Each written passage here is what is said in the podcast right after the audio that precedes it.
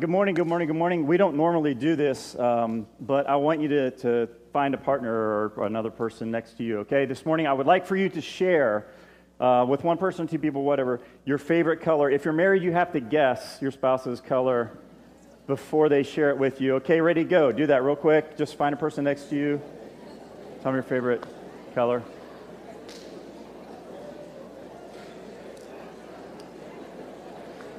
All right, well done, well done, well done. I think my wife's color is purple, but she's not like going to yell out if I'm wrong. So um, that's cool.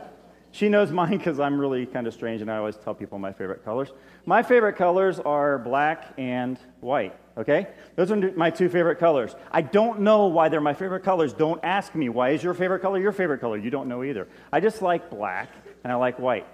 And I was thinking about that this week um, a little bit about the contrast. I mean, I think that's one of the reasons that I like black and white is because every other color kind of pops, especially with black. You know, like our stage, things just pop off of it. It's really cool. But I was thinking about how sometimes we sort of lose that contrast. And the more we get involved and the more we get going in life, we just sort of either things become like gray areas or they almost kind of disappear and you sort of lose contrast between the two. And I think today, as, and actually throughout this whole series, as we've been talking, the idea has been for us to pause. Because our lives are so crazy, we're just spinning around and spinning around, and sometimes we lose definition. Even as Christians, we sort of lose the contrast between what God wants of our lives and, and what the world wants of our lives. And so today, we're going to pause, and I promise it's only going to be about 17 minutes for those of you that are thinking, look what time it is.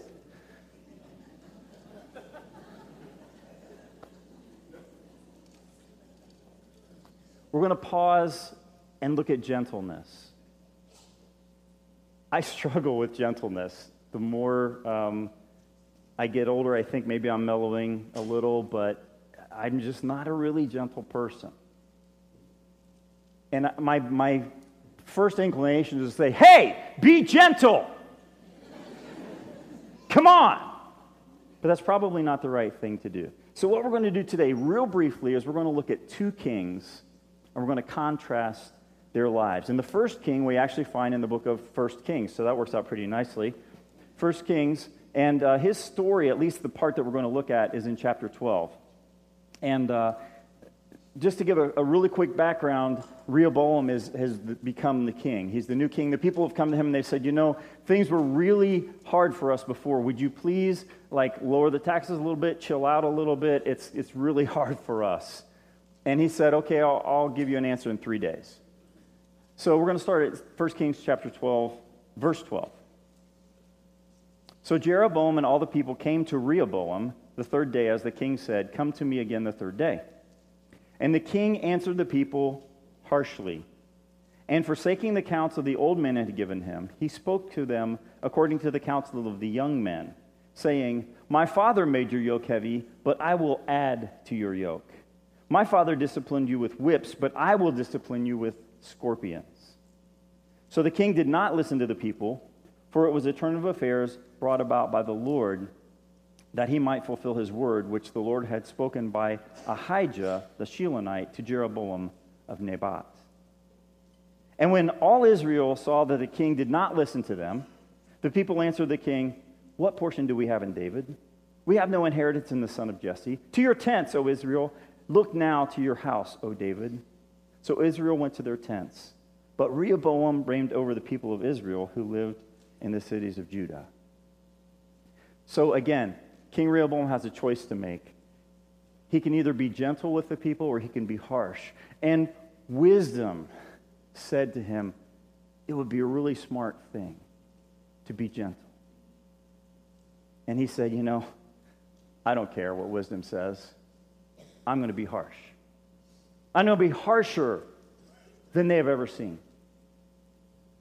And the response of the people, the result then of his harshness, is the people say, Fine, we'll see you later, goodbye. And all the people who had the ability to leave his kingdom did. And only those who were stuck there stayed under his rule. Now, in contrast to this king, we have another king, King Jesus.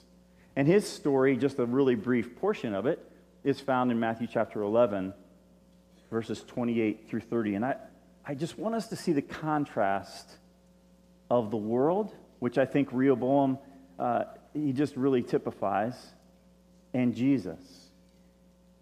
And look at what Jesus says. Matthew chapter 11, starting in verse 28. Come to me, all you who are weary and burdened, and I will give you rest. Take my yoke upon you and learn from me, for I am gentle and humble in heart, and you will find rest for your souls. For my yoke is easy and my burden is light. Now, Jesus is still claiming authority. A yoke is something that controls and commands uh, an ox or whatever uh, animal. And so Jesus is saying, I'm still going to have control, but I want you to understand that I'm not going to be like the world. I know you're weary. I know life is hard. I know you are burdened. And, and when you come to me with those, I'm going to take them and I'm going to give you my yoke. And I want you to learn from me because I am gentle. What a contrast. The one who has all, all authority in heaven and on earth and who can do anything he wants says, I'm going to be gentle with you. You see, some people think of gentleness as weakness, and it's the exact opposite.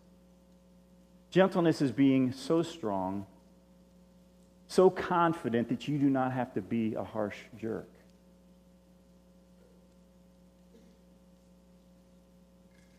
I think of people like Eric Fillinger and John Koloff as men who are gentle.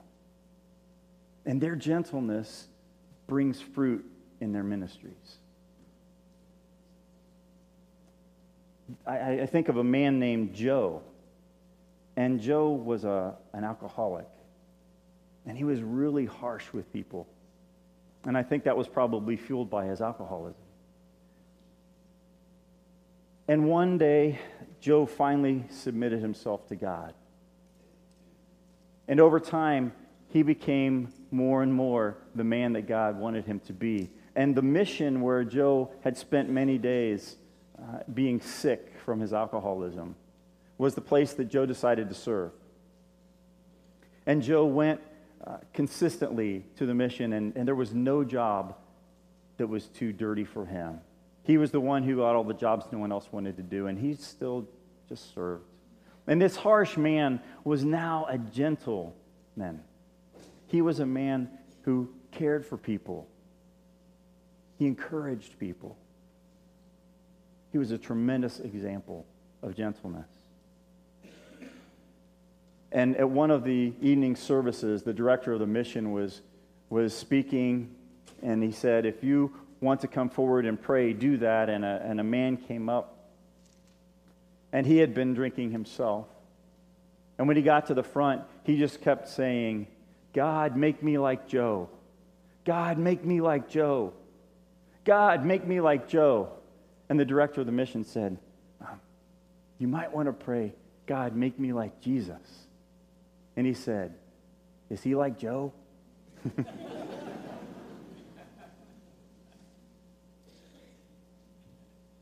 That's the idea.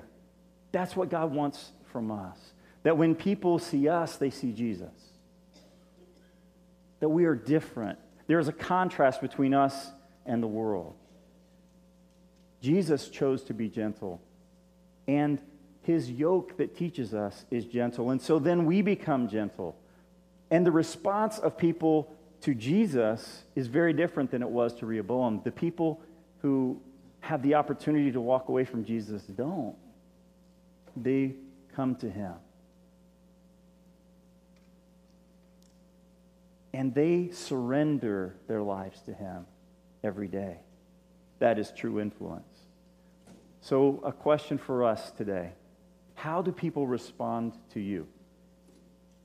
How do people respond to you? Are they moving closer to you? Or is it becoming more distant in your relationship, whatever that relationship happens to be. Proverbs 15:1 says that a gentle answer leads to less anger, but a harsh answer increases anger. And there are even people who are leaving the Christian faith, and, and some of these people are, are leaders. There are some people who are pastors who are leaving the faith, and sometimes that's because of a, a doctrinal difference or, or some kind of other belief. But I think more often than not, it's simply that they don't see any difference between a Christian and a non Christian. There's just no contrast. The, the fruit of the Spirit is not evident in the lives of Christians. And the fruit of the Spirit is important. Every part of it is important. And again, today we are talking about gentleness. Philippians chapter 4, verse 5 says, Let your gentleness, let your gentleness be seen by everyone. Let everyone see your gentleness. People within the church, people especially outside the church. May it be evident, may it be known, may it be clear. And then the end of the verse says, The Lord is near. Now that has two possible definitions. One is God is close by. Like his power is available, his comfort is available to you wherever you are. And if you're a Christian, it's actually inside of you. It also could mean the Lord is near. That means God is coming soon. He is returning soon. There will be a new heaven and a new earth, and you'll be with God forever. Either way, in fact, both ways, God is near. And that changes everything. The Holy Spirit is powerful. The Holy Spirit is relevant. The Holy Spirit is working in us and on us. And Jesus said, You'll know that's true when there's fruit, when there is a change in your life. So we have to ask Are we different than the world? Is the fruit of the Spirit truly showing in our lives? I really believe that through this series, and maybe today is the day for you, God has been speaking about a part of your life that needs to be different. I know He's been speaking to me. What is that? What area is that that God is saying, Here, would you surrender? Would you surrender? And if God is making that clear to you, then don't run away from that. Lean into it. It's exciting to know that God wants to change us and make us look more like Jesus. But God is a gentleman, and we, we get to choose whether or not that happens. That's an incredible thing. Again, Rehoboam tried to force his ways with his harsh laws, and Jesus invites people with his gentleness.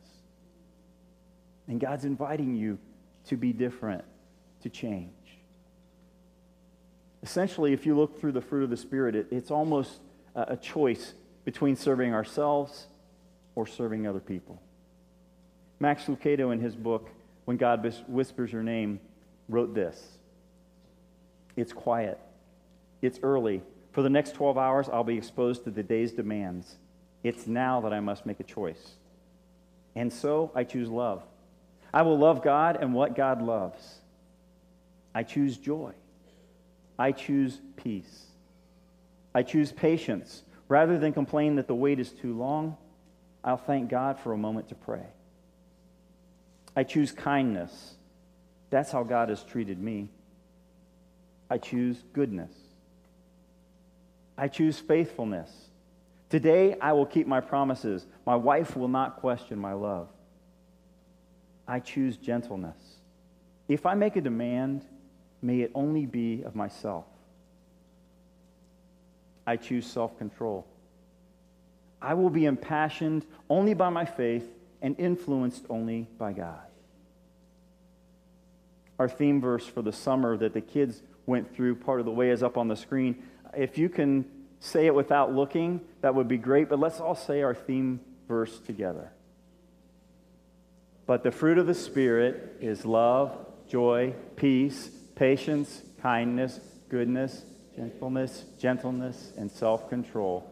Against such things there is no law. It's 5, 2, 2, and 23. Very good. Thank you. We haven't really talked about this phrase at the end, but I just want to spend a minute on it. It says, Against such things there is no law. There is no law against the fruit of the Holy Spirit, but can I tell you this? There is an enemy against the fruit of the Holy Spirit. There is an enemy against us. It's a daily battle. And so on the topic of gentleness, ask yourself which king do I look like? Am I more like Rehoboam or am I more like Jesus? Am I harsh or am I gentle? A weak person is harsh and demands more of other people. A strong person is gentle and demands more of self. Jesus demanded more of himself. Jesus lived the fruit of the Spirit until he died, literally. So, right now, we each need to choose. We need to choose to let the Holy Spirit develop his fruit in our lives. And if you've never given yourself to God, then that's not possible. The fruit of the Spirit only develops as you have the Holy Spirit dwelling in you, and that's only when you become a Christian, when you surrender your life to God. Can you imagine this, though? You surrender, which, if you, if you take this in biblical terms, and this might be harsh to understand, says that you are an enemy of God, and you surrender then to Jesus. Now, if an enemy surrenders in a typical war, they are often mistreated. They're, they are prisoners of war. When you surrender to Jesus, it's different. He brings you onto his side. He welcomes you. In fact, he adopts you. God adopts you as a child. And you are brothers and sisters of Jesus. And God gives you the most powerful resources available to the team. Isn't that incredible? That's so different than the world. You're not a prisoner of war, you're a child. So choose to exchange your life for eternal life. Confess that you have sinned and ask God to forgive you. Name Jesus as the ruler of your life, the King of Kings and the Lord of Lords. Submit to his command to be baptized. Or maybe you simply want to come forward and, and pray and talk about some things today. God's gentleness draws us. And may God's gentleness change us. Would you close your eyes and pray with me, please?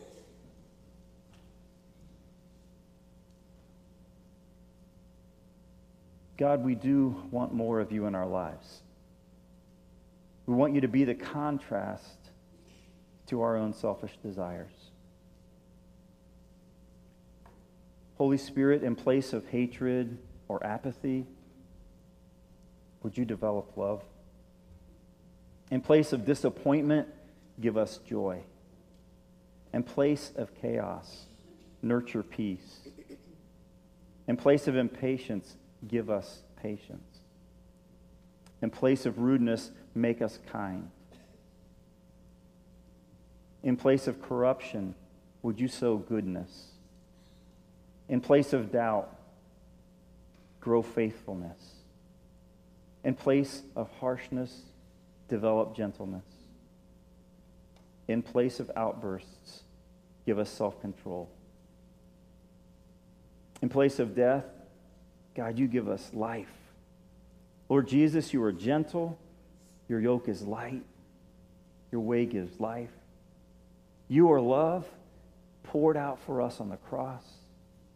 You're stronger than our weakness. You break the chains of our sin. You are risen. We are saved. Father, we honor you. We praise you. We thank you. We worship you. May your name be lifted up here today and in our lives this week. Through Jesus we pray. Amen. Would you please stand?